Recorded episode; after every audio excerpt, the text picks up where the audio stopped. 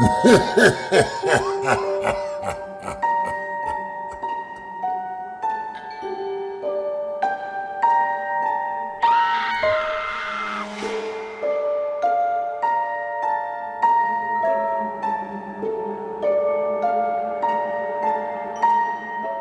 back to NBS Cast. I'm the host with the most, Rachel, and I am so excited to share today's episode with you. It's the one I wait for every year since we started this podcast. It is time for Frightcast 2022. We've been doing this for a couple of years now, and I always looked forward to sharing our associates' scary stories and other little Halloween tidbits here during the show. And I will not disappoint you this year. I have lots of great stories to share that have been submitted by our listeners. So let's just jump right in and get into the stories. Our first story here comes from Molly LaFavors, who is a creative copywriter. Several years ago, I lived alone in an old apartment building. The front door to my apartment was on the interior of the building, and to access my door, you had to enter the lobby through a heavy door and then go up two flights of stairs, passing several other apartments on the way. My bedroom was next to the front door, and my bedroom wall was the only wall in my apartment that neighbored another unit. One night, I was sitting in my bedroom when I heard a cat meowing loudly, I didn't think too much about it because the walls were thin, so I assumed that my neighbor had gotten a cat. I then went out to the living room to watch TV. About three hours later, around midnight, I turned off the TV. I immediately noticed that I could still hear the cat meowing, but now it was even louder. This didn't make any sense because usually I could hear my neighbor from the living room. I followed the sound and quickly realized that it was coming from directly outside my door. A million questions rushed over me. How did a cat get in? Why did this cat pass up several several other apartments and choose to sit in front of mine? Why has the cat been out there for so many hours? Then I remembered a story I had read on Facebook years ago about a man sitting outside of a single woman's home playing a recording of a crying baby to lure the woman out of her home. Side note, I totally remember that story and it is absolutely terrifying. Back to the story. Terror washed over me, and I knew that opening that door wasn't an option. I found the heaviest object that I could move by myself, my dresser, and pushed it in front of the door to protect myself from a possible intruder. I laid down to go to sleep, but I tossed and turned for at least an hour. That cat was still meowing outside my door when I finally fell asleep. The next morning, the meowing had stopped, and there was no trace of a cat or of anything else outside my door. I never found out what had actually happened, but that day I bought myself a home security system. Okay, that is terrifying, for one. Definitely made some smart decisions, Molly, so kudos to you for taking care of yourself and not putting yourself at risk. I think one of two things could have happened here. Number one, it totally could have been an intruder who was trying to lure you out, and if it was, boy, I hope that person was caught very quickly so no one had to suffer. Other option, option two, is Ghost Cat. I know there's nothing that supports that theory, but you never know. I might go with Ghost Cat on this one. Our next submission comes from Linda Hanson, who is a manager on our proposal writing team. And this story is really interesting. She titles it A Panhandle Ghost Story in honor of Roger Welsch. So, Roger Welsch was a Nebraska folklorist who died last month at the age of 85. So, can't wait to hear this story. Uh, and she also puts in a caveat this is a true story. Once upon a time, like 20 years ago, my mom, Bobby, worked for several years as the evening cook in a nursing home just around the block from her home in a small town in the Nebraska panhandle. Local rumors said the nursing home was haunted, not by an elderly person as you might expect, but by the ghost of a little girl. Lots of spooky stories circulated among people who worked there. Uh, the kitchen Bobby worked in was a right turn and down a short hall from the service elevator. It was built to accommodate a larger resident population as well as a daycare center. The kitchen area included a staff lunchroom, storage shelves, and a preparation area, and a corner room for the dish station. To the left of the service elevator was an old, unused storage area, the former morgue. Ooh, Okay, that already sounds creepy. Back when the building was new, this room occasionally served as a temporary morgue while officials were called into town or arrangements were made.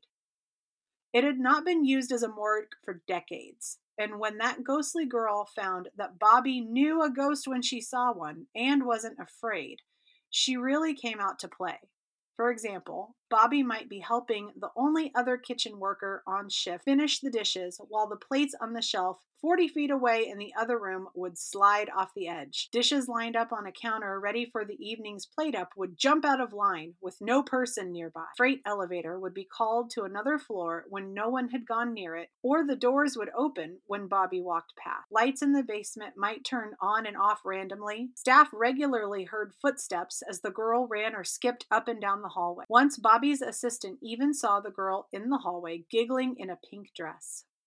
Eventually, Bobby did a little research and found the girl's story. She had been killed one day after school when she dashed across Main Street to get to her parents and ran in front of a grain truck. Her body had indeed rested in the morgue while her parents arranged for services back home in Indiana. Her name was Lizzie. Bobby's birthday was in October, and she usually got cards or gifts from her coworker. One year, Bobby walked home on her birthday with a pretty flower arrangement that included a helium balloon. As Halloween approached, Bobby threw out the wilted flowers but kept the balloon, and before leaving for work that Halloween, before leaving for work that Halloween, she moved the most deflated balloon back into her bedroom, down the hall from her kitchen, so it would be out of the way if anyone stopped by for trick or treat later. Work went well that day. Bobby decorated some Halloween cupcakes as a treat for her residents and walked home that night looking forward to passing out candy for some of the neighbors' kids. She was relaxing in her recliner when she heard a weird noise from her kitchen. Thwop, thwop, thwop, thwop. Upon investigating, she found her birthday balloon, which was so deflated that when she left it earlier, it floated only a few inches from the floor bouncing merrily along the blades of her ceiling. What, what the heck? Bobby says as she pulled the balloon down from the ceiling and let it drift to the kitchen table. She headed back to her recliner. The balloon followed, looking to all the world as if a child were carrying it. Well, long story short, Bobby spent that Halloween giving out candy to some of the neighborhood children, trying not to jump every time the balloon bounced up to catch in the ceiling fan, and telling ghostly Lizzie that she needed to go home and leave her alone. The next day, she took the balloon and Lizzie, apparently, back to the nursing home basement. And for as long as the balloon still had air, it would sometimes bump along the ceiling, down the hallway, and past the freight elevator. What a great story! and I love the fact that there's the caveat that it's true. I can't imagine how terrifying that must have been for poor Bobby. Here is another submission. This one comes from Leah Shaber, an implementation analyst, and it also coincidentally comes from her son, Caleb Shaber. She mentioned in her submission that her son wrote this story, so it is a work of fiction, but I'm sure it is going to terrify us all. So here is story written by Caleb Shaber. Dear Mr. and Mrs. Harris, Allow me to properly introduce myself. My name is Oliver D. Taylor, and I have been dead for over 123 years. I can imagine your shock right now at receiving a letter from the spirit that has been haunting you for the last six months, but I assure you this is not a practical joke of some kind. I am the one who's been slamming your cabinets at night. I'm the one who you hear stomping around upstairs when no one else is home and I do confess I'm the one who knocked that gaudy vase off of your table and broke it. But I don't write this letter to reveal my presence to you or to make friends. I write this letter to warn you. At first, I wished only to get you to move out of my ancestral home and let me rest in peace. But apparently, you are a stubborn and supernaturally fascinated couple. It was after you held that seance that things went awry. You thought you had made contact with me, but the thing you talked to that night was something much older, much hungrier. It is the one responsible for the tar like liquid leaking through the cracks in the basement floor. It is the thing that makes the air vents reek of ammonia and rot. And it is the reason you've been having unrelenting nightmares for the last few weeks. Quite frankly, Mr. and Mrs. Harris, I have no idea what it was that you awoke Whatever it is, it is far older than myself or the house we all share with it. What I do know is that it has taken up fascination with you two. I can feel its presence permeate the house whenever you leave, searching for you.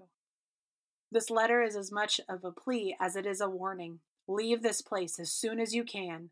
Leave it to rot and crumble to dust. Leave the ghosts within to rest in peace. And leave that thing that dwells beneath the foundations to starve. Sincerely, Oliver D. Taylor. What a creative story! Uh, I love the thought of uh, a ghost writing a letter. I haven't really seen that as a take before. So uh, I love that. Thank you for sharing that, Leah and Caleb. I have one final submission to share from this year, and this is a, this is not necessarily a story, but it's just something fun that one of our associates decided to to share about him and his wife. So this comes from Rich Hibner, a senior data scientist, and here's what he has to say.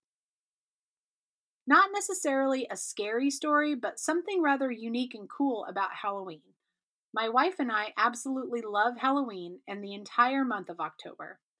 Because of our love for this month and our love for each other and our love for all things zombies, we were actually married as zombies in Providence, Rhode Island. Oh, that is so fun. I love that. He also sent a link to a picture of them dressed as zombies. So I will absolutely include that link in the description for this episode. So make sure you check that out when you have a free minute because it's super fun. So that takes care of all of our submitted stories for 2022. But we've been doing this for three years now. And I have a few stories I would like to share as throwbacks. These are some of my favorites from previous episodes, and I guarantee you, you'll think twice about sleeping tonight because some of these are super scary.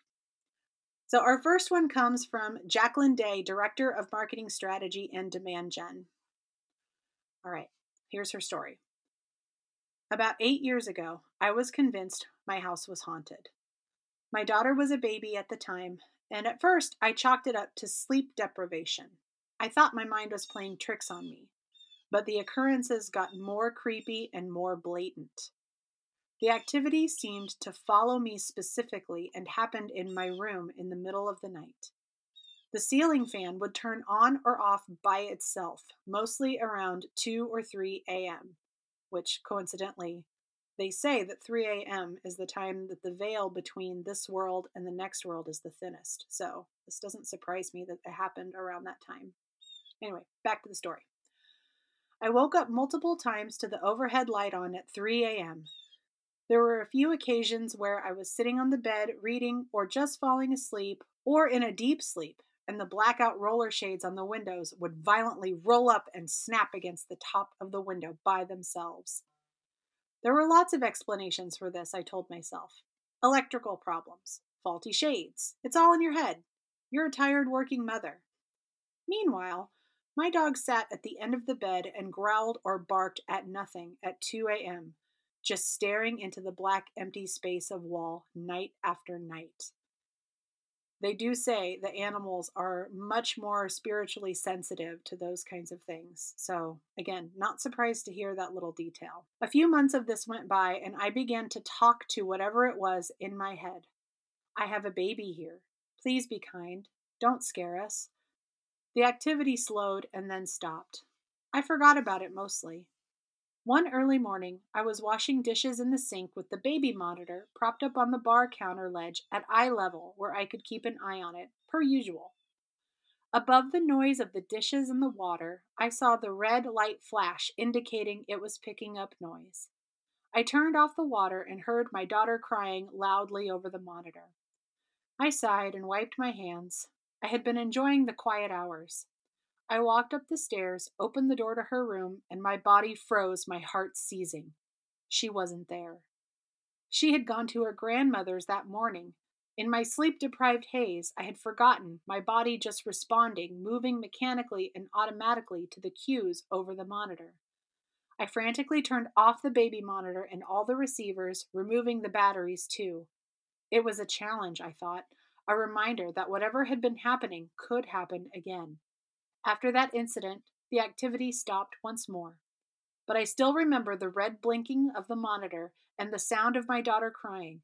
a sound I recognized and responded to viscerally and immediately, and how malevolent it seemed only a few seconds later. Absolutely terrifying. Jacqueline, I don't know how you experienced that on your own and continued to stay in your house, but kudos to you. Okay, here is another throwback story uh, from a couple of years ago. This one comes from Brenda Whitman, Senior Technical Solutions Engineer. And this is another one that will make you think and it will definitely scare you a little bit. In my senior year of college, I was living in an off campus apartment. The central heat and air in the apartment was always on the fritz. I called a maintenance man about the heat being out again, and they replied they would have someone work on it. For the next few days, I had horrible headaches, was achy, and just assumed it was a cold. I would feel better once I was in class or at work. After calling maintenance again because the fan was not blowing, they showed up and repaired the fan, which had barely been blowing for the last week. That night, my roommate and I were both feeling as if we had flu symptoms. We took some over the counter medication and went to bed. I started dreaming of a childhood playmate I had not seen since I was five when her family moved away. She had died at the age of 18 from carbon monoxide poisoning. You may see where this is going already, but let's get back into the story. In my dream, she was saying, You have to get out of there now. You're being poisoned. I woke up with a headache that was unimaginable and horrible stomach pain. I decided to take some more over the counter medication, walked past the central heat and air unit in the walked past the heat and central air unit, and that was the last thing I remembered until I woke up with my roommate laying next to me. Her room was on the other side of the apartment, but she had heard me fall, and she went to see what was wrong, but fainted when she was near the unit as well. I remembered the dream and said, It's carbon monoxide. We have to get outside. It was a struggle to unlock the door in the state of mental confusion I was in, but somehow was able to do it. I called 911, and the operator told me not to go back in. Once the ambulance arrived, they took us to the hospital where the doctor said we would have died within an hour at the current levels of carbon monoxide in our body. The investigators said that we both passed out near the unit because the levels were so high. Once the heat and air kicked off and the fan stopped blowing, the oxygen levels returned to a level high enough for us to regain consciousness. The unit had a crack in the chamber that was allowing it to leak carbon monoxide, which was why we were ill, but since the fan wasn't working, the levels were low. Once the fan was repaired, the levels were high enough to be fatal. To this day, I don't know how to explain that dream. I had no idea it was carbon monoxide that was causing my illness, and I had not thought of that person in years. Absolutely chilling, but you know, Brenda, we're so thankful that you are okay and that you and your roommate made it out of that situation alive. So whatever happened, somebody was looking out for you there. Here's our last throwback story. Uh, I think this one was from last year, if I remember correctly, but this comes from Brandy Williams, who is a product manager. When I was in high school, my best friend and I often babysat together. One day we were called to the home of a single mother of two children, a boy and a girl, ages six and eight. They lived in the garden level apartment of an old colonial house on the south side of Lincoln. It was still daylight when we arrived, and Mom was supposed to be home by midnight. We had been at the lake earlier that day, so I decided to take a shower and clean up. While I was in the shower, the lights turned off. Now, these were the old style light switches where you actually have to push a button to turn the light on and another button to turn it off. I thought my friend was trying to scare me, so I got out of the shower to yell at her, and I realized the door was locked from the inside. I pushed the button back on, thinking it was just a short in the wiring or something. It was an old house, after all. When I finished the bathroom, I opened the door to find a folding table up against it. This table had been in the kitchen and was cluttered with all kinds of stuff like coffee cans and cereal boxes and other storage containers of food. Now it was folded up and against the bathroom door. All the stuff from the table was on the counter in three very neat, very high stacks. Again, I thought my friend or the kids were playing tricks on me, so when I went into the living room and yelled at them, they looked surprised and shocked. They swear they never moved the table and were just as confused as me. That's when the little girl explained to us that stuff moved around all the time there. Talk about goosebumps. No kidding, geez. After we got the kids to bed, we were watching TV in the living room with the lights out. Suddenly, a glass hurricane lamp that was sitting on the mantel of the fireplace crashed to the floor beside us. That sealed the deal for us. When mom came home, we explained all the weird things that happened that day. She admitted she'd also experienced stuff moving or disappearing, hearing voices, and even smelling old perfume or cologne in the apartment. She paid us, we thanked her, and told her we'd be happy to babysit for her again as soon as she moved to a new place. Uh, definitely have to agree with you there, Brandy. I would not have gone back to that house if that happened to me. So, very, very smart of the two of you. Well, Thank you all so much for submitting your scary stories. I love this episode. It is my favorite episode. I love hearing all of the different stories and the different things that you do around Halloween time or just the fun things that you like to share, like the picture of the zombie wedding. So, thank you all so much for contributing. Always look forward to it. And thank you all so much for listening as well. Uh, this has been a delight, and I hope you look forward to this episode as much as I do throughout the course of the year. It's just so much fun to read everything and hear everything from people. So, thank you all so much for listening, and I'll catch you in the next episode.